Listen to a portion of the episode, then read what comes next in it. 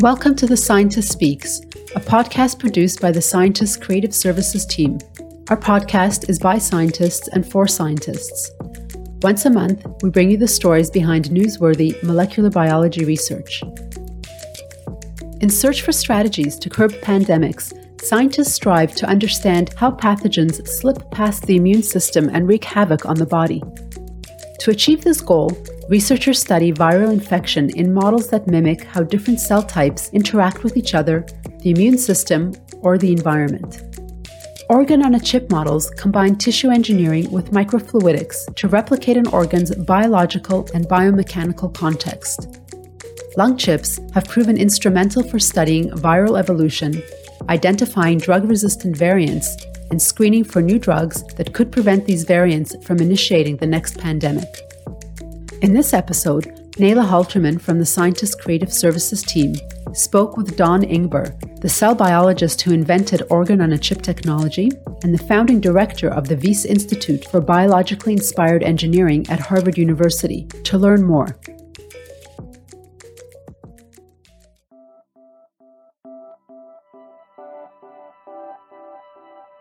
As a virus enters the body and infects a cell, it triggers a cascade of host responses that it must overcome to produce a life threatening infection.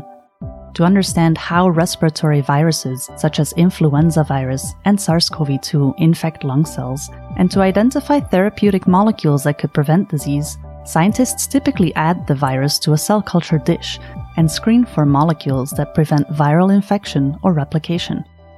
However, Drugs that are discovered with this method often fail to protect people from disease in follow up clinical studies. This is because cells that grow in a dish face a very different environment than those within an organ, such as the human lung. When Don Ingber saw how traditional culturing conditions change the morphology and behavior of lung cells, he set out to develop methods and instruments that more accurately reflect our organs' physiological environments. To do this, he took an unconventional approach and adapted technologies used in the microchip industry so that they could support cell growth. I got into the world of bridging the gap between microchip manufacturing and biology by um, collaborating with investigators like George Whitesides at Harvard, who was developing new ways to make microchips inexpensively and adapting a technique I had developed to make culture substrates for cells where we could control their shape and then control function.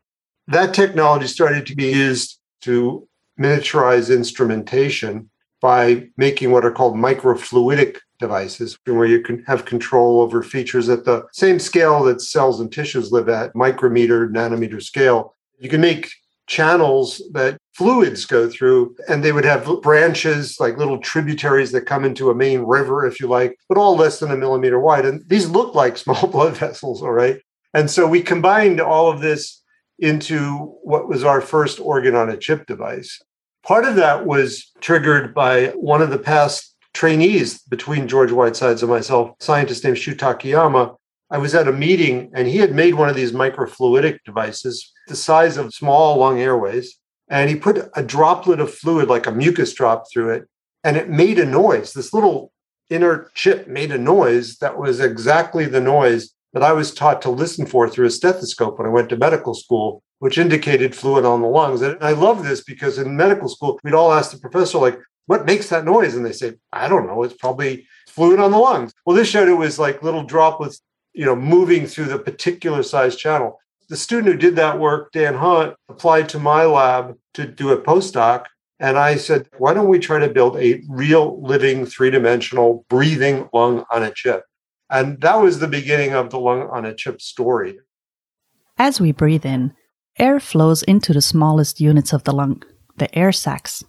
Here, a single layer of lung cells interacts with one row of blood vessel cells to extract oxygen from the air and transfer it into the bloodstream.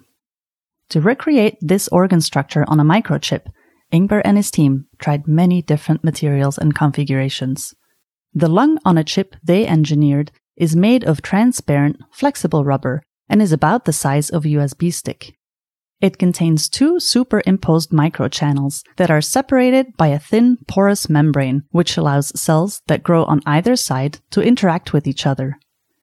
The scientists coated this membrane with extracellular matrix, a gel like substance that provides structural support to cells as they grow and helps anchor them to the membrane.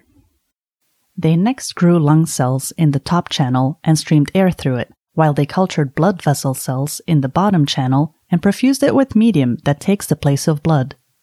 This lung on a chip contained the major cellular elements of air sacs, but one critical component was missing the physical consequences of breathing. The air liquid interface is critical in lung to get those cells to be fully functional. But the breathing motions, particularly in the air sac, is well known clinically, is absolutely critical for production of gene expression, uh, development, surfactant, which allows the lung to open and close. I think that was one of the big leaps in our chips over other approaches. Is we really try to get the mechanical environment right. The trick is that our chip has side chambers that are hollow where we can apply cyclic suction, and that literally pulls the side walls and this intervening membrane with tissues attached so that it stretches and relaxes to the same rate and degree as when we breathe. One of the amazing things about organ chips is that we take cells and almost always use the same medium they were cultured in for years. And now we give them the right physical environment, fluid flow, breathing like motions in the lung, and they differentiate and exhibit specialized functions and levels never seen before. Cells that grew flat on a dish, same medium, When Ingber realized that his team had created an in vitro model that mimics the lung's physiology, the opportunities to study the organ's response to various toxins and pathogens seemed endless. The scientists first characterized the effects of smog particulates on healthy lung chips, and later did the same with cigarette smoke. To do this, they created a cigarette smoking robot that simulates human inhalation patterns. When Ingber and his team connected this robot to their lung chip's airspace, they analyzed the lung cells' responses to smoke and found similar gene expression changes as those found in the lungs of patients who smoke cigarettes. Having confirmed that his lung chips accurately model the tissue's response to toxins, Ingber next wondered if he could also use them to study how respiratory viruses infect the organ. Because the immune system is an important player in this process, Ingber added white blood cells to the medium that perfuses the organ chip's vascular channel.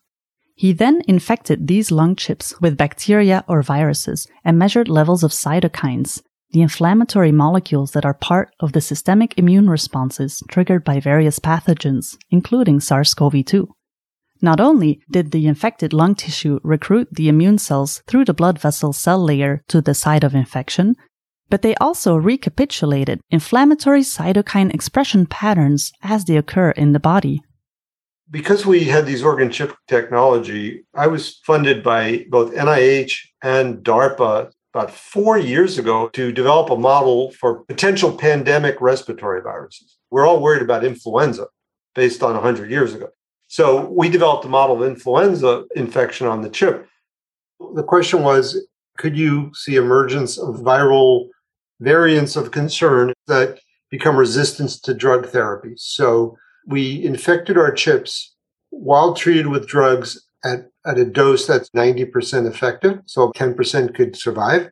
We would then put a little droplet of, of medium through the airspace and then pass it to an airspace of another chip treated the same way as if it were like coughing a droplet of mucus. And then we treat them for days and then we would do it to another chip and then another chip.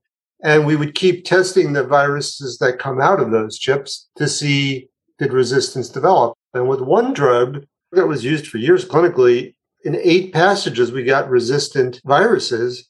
And we did genome sequencing, which identified three mutations that are the same exact mutations that have been seen in human patients in clinical studies who became resistant to this drug, which was validating. But we also found a couple that no one has ever seen before, which was really exciting because maybe you could use this to predict what's coming down the pipe, both for therapeutics and for vaccines.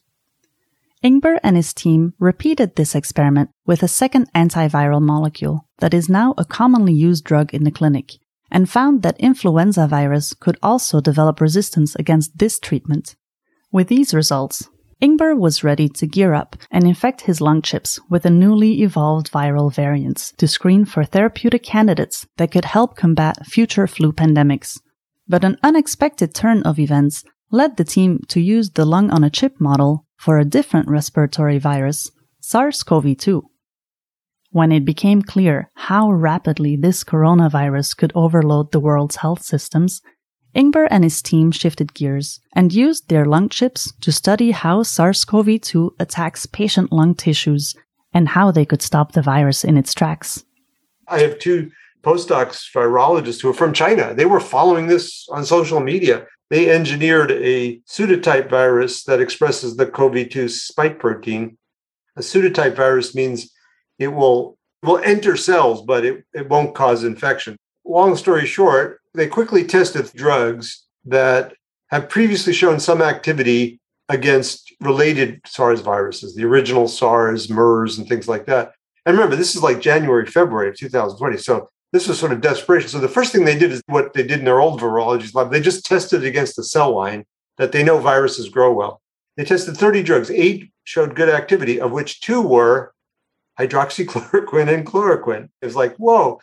But then we tested them in our airway chip and we tested them under flow, giving them at a dose in the blood that would be similar to what's seen in humans. And with that, hydroxychloroquine and chloroquine had no effect, which eventually is confirmed in animals. We found one drug that was related to them, another anti-malarial, that showed activity. And when we tested it with a collaborator with Ben Tenover at Mount Sinai, he had a hamster model of COVID 19, and, and, and it had significant inhibition there as well. So that is now in clinical trials in 13 sites across Africa because it's already used in Africa for 50 years as an anti-malarial prophylaxis. So that was exciting. An example of how these sorts of things can help rapidly advance drug development.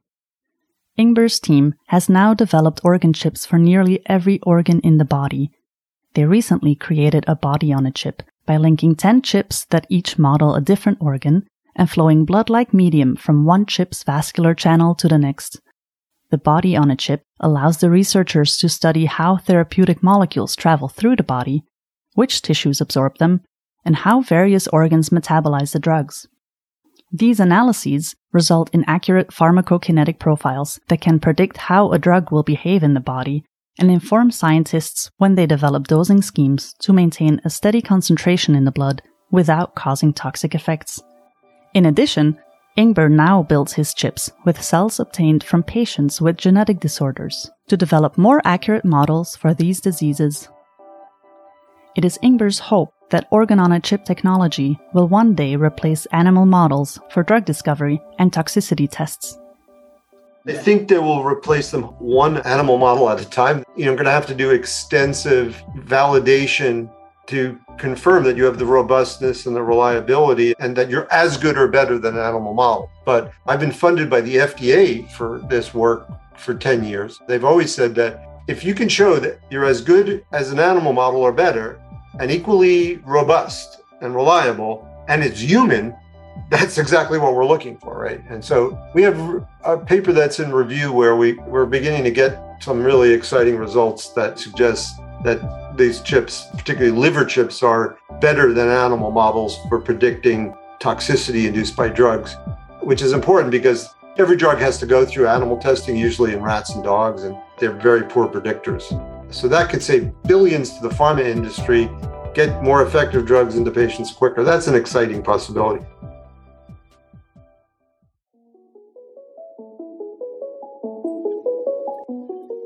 Thank you for listening to The Scientist Speaks. This episode was produced by the Creative Services team for The Scientist and narrated by Nayla Halterman. Please join us next month as we learn about the challenges of single cell RNA deep sequencing. To keep up to date with this podcast, follow The Scientist on Facebook and Twitter and subscribe wherever you get your podcasts.